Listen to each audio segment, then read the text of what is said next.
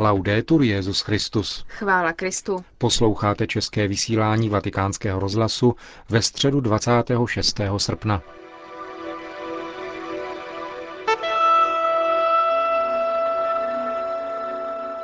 Člověk není nikdy absolutním pánem stvoření.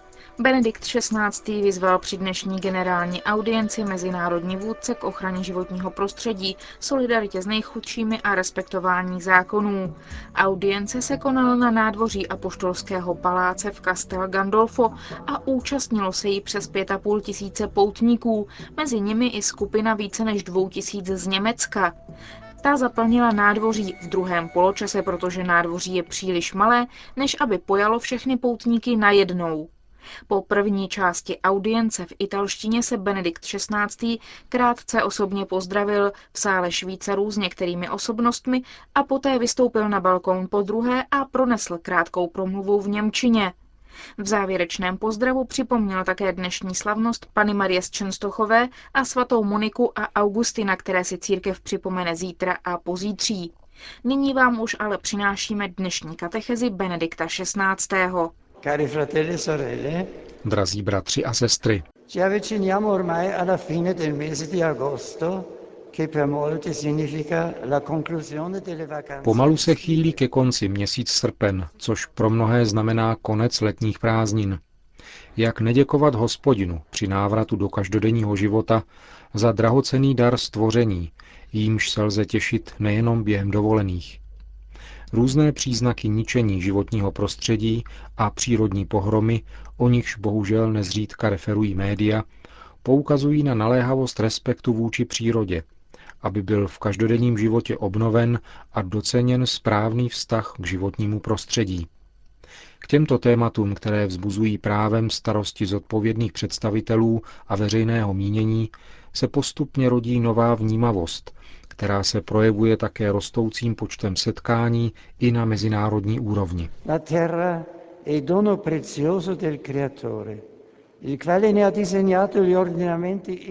Země je drahoceným darem stvořitele, který stanovil její vnitřní řád a dal nám tak orientační signály, kterých máme dbát jako správci stvoření. Právě z toho vědomí vychází církev, když bere do úvahy otázky vážící se k životnímu prostředí a jeho ochraně v úzké souvislosti s tématem integrálního lidského rozvoje. Na tyto otázky jsem několikrát poukázal ve své poslední encyklice Caritas in Veritate a zdůraznil naléhavou morální potřebu obnovy solidarity, nejenom ve vztazích mezi státy, ale také mezi jednotlivými lidmi, poněvadž přírodní prostředí daroval Bůh všem a zacházení s ním sebou nese naše osobní odpovědnost za celé lidstvo, zejména vůči chudým a budoucím generacím. Církev, která vnímá společnou zodpovědnost za stvoření, se nasazuje nejenom za prosazování ochrany země, vody a vzduchu, které Bůh daroval všem, ale především se snaží chránit člověka před sebezničením.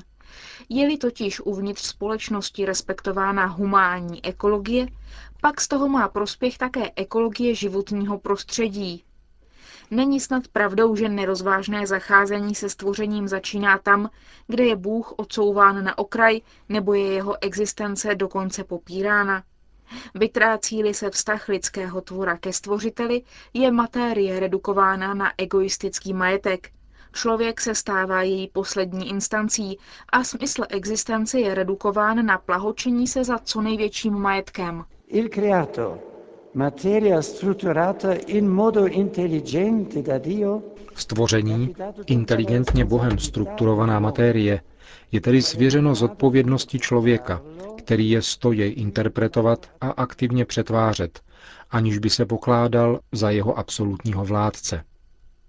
Člověk je povolán vykonávat odpovědnou vládu, aby jej střežil, dával k užitku, pečoval o ně a nacházel tak nezbytné zdroje pro důstojný život všech.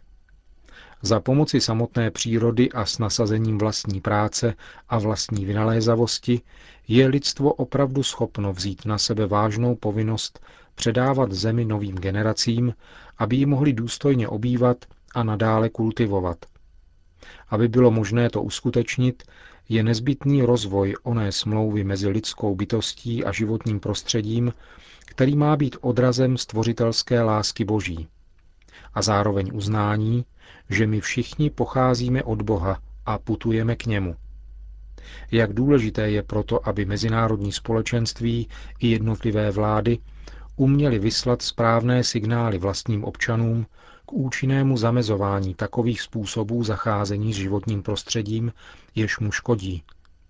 Ekonomické a sociální výdaje, které vyplývají ze zacházení se společnými přírodními zdroji a jsou otevřeně přiznány, mají být neseny těmi, kteří těchto zdrojů využívají, a nikoli jinými populacemi nebo budoucími generacemi. Ochrana životního prostředí, záchova zdrojů a klimatu vyžadují, aby zodpovědní mezinárodní představitelé jednali po dohodě, respektovali zákony a solidaritu, zejména ve vztahu k těm nejslabším regionům planety. Společně můžeme vytvářet integrální lidský rozvoj k prospěchu nynějších i budoucích národů, rozvoj inspirovaný hodnotami lásky v pravdě. Aby se tak stalo, je nezbytné obrátit aktuální model globálního rozvoje směrem k větší a více sdílené odpovědnosti ve vztahu ke stvoření. Vyžaduje to nejenom kritická situace životního prostředí, ale také pohoršení hladu a bídy. Cari fratelli e sorelle, ringraziamo il Signore e Drazí bratři a sestry, děkujme pánu a osvojme si slova svatého Františka z chvalospěvu stvoření. Nejvyšší, všemocný dobrý pane, tobě buď chvála, sláva, čest a všechno dobrořečení. Ať tě chválí můj pane všechno, co jsi stvořil. Tolik svatý František. Také my se chceme modlit a žít v duchu těchto slov.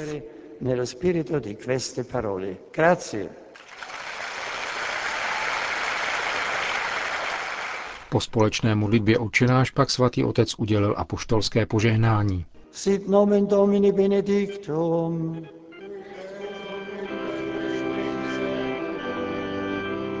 Adiutorium nostrum in nomine Domini.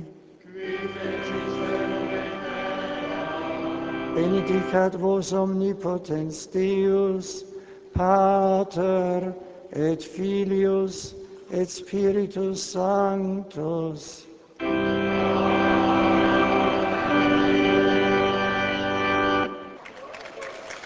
Grazie, buona giornata. Další zprávy. Vatikán.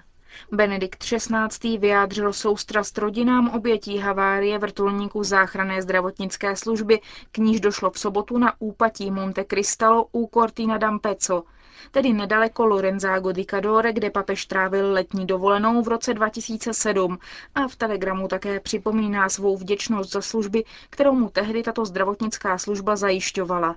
Pohřební obřady čtyř členů posádky havarovaného vrtulníku vykonal včera biskup Beluna Giuseppe Andrich. Příčiny neštěstí nejsou ještě známy. Čenstochová.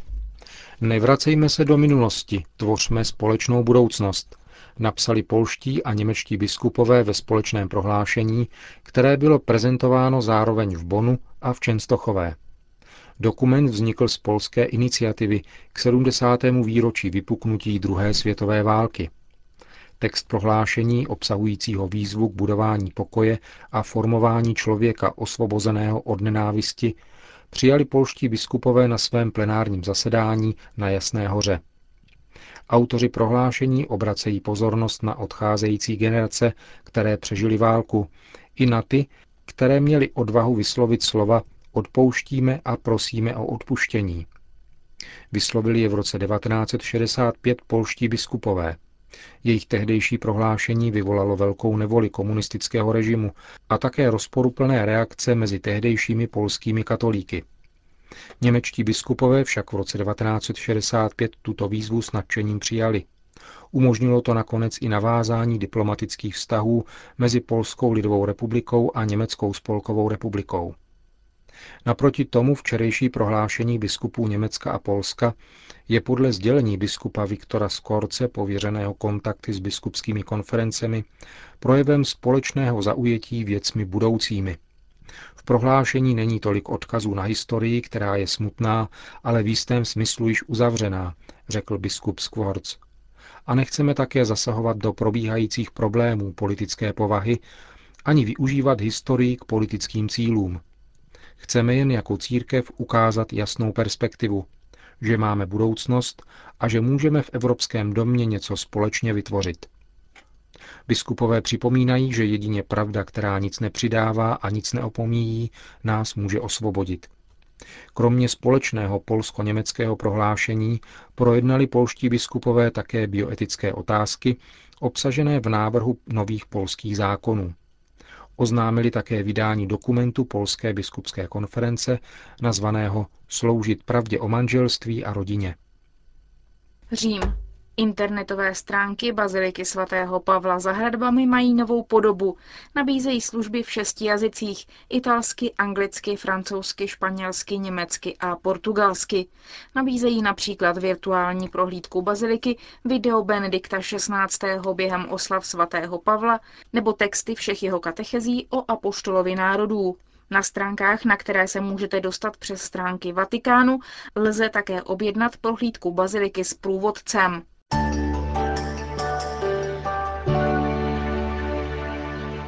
Lisabon. Prezident Portugalska Hannibal Cavaco Silva se rozhodl vetovat zákon týkající se novelizace zákona o fakticky existujícím soužití.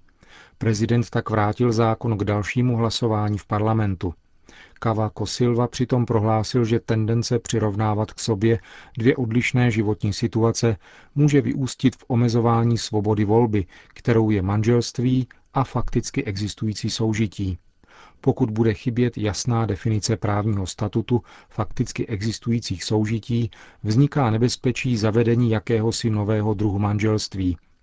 Otázku tak zásadního významu nelze podle portugalského prezidenta řešit ukvapeně a ledabile. Řím. Slova předsedy Papežské rady pro migranty Monsignora Velia týkající se nedávné námořní tragédie afrických imigrantů, kteří zemřeli na volném moři hladem a žízní bez povšimnutí okolo plujících lodí, vyvolala prudké reakce na straně italské politické reprezentace, včetně ministrů. Franco Frattini, ministr zahraničí, dnes řekl, že jako katolík prožíval tuto situaci s rozpaky a rozčarováním a dodal, že Itálie, jak může doložit, je zemí, která zachránila největší počet životů na moři, a to právě v duchu vyjádření Vatikánu. Jiný ministr, Roberto Calderoli, měl říci, že slova Monsignora Velia o imigrantech nejsou vyjádřením Vatikánu. Monsignor Velio k tomu sdělil, že při vší možné úctě a lásce k pravdě musí říci, že jako hlava vatikánského úřadu má tu čest vyslovovat se jménem svatého stolce k otázkám migrantů. Moje prohlášení, řekl dále Monsignor Velio, vycházelo z konkrétního faktu smrti 73 osob, nebylo neseno snahou někoho obvinovat, ale mělo poukázat na vlastní odpovědnost každého. Restn Rostoucí počet muslimského obyvatelstva ve Spojených státech naráží na nedostatek budov islámského kultu. Proto je využíváno i tanečních sálů a dokonce synagog, které jsou v měsíci Ramadán přeměněny na mešity. Stejně jako je tomu na Velikonoce a Vánoce pro křesťany nebo židy, říká imám Johany Abdul Malik, máme i my takzvané muslimy ramadánské, Jde většinou o nepraktikující muslimy, kteří zaplavují mešity jenom na ramadán. Rabín Robert Nosančuk říká, že neví, zda prorok Izajáš by si dovedl představit v naší synagoze věřící muslimy na modlitbě ramadánu, ale v každém případě židovská obec v Restnu na severu amerického státu Virginie půjčuje k tomuto účelu své prostory muslimské obci. Jsme za to velmi vděční, říká muslimský imám Malik. Konec zpráv.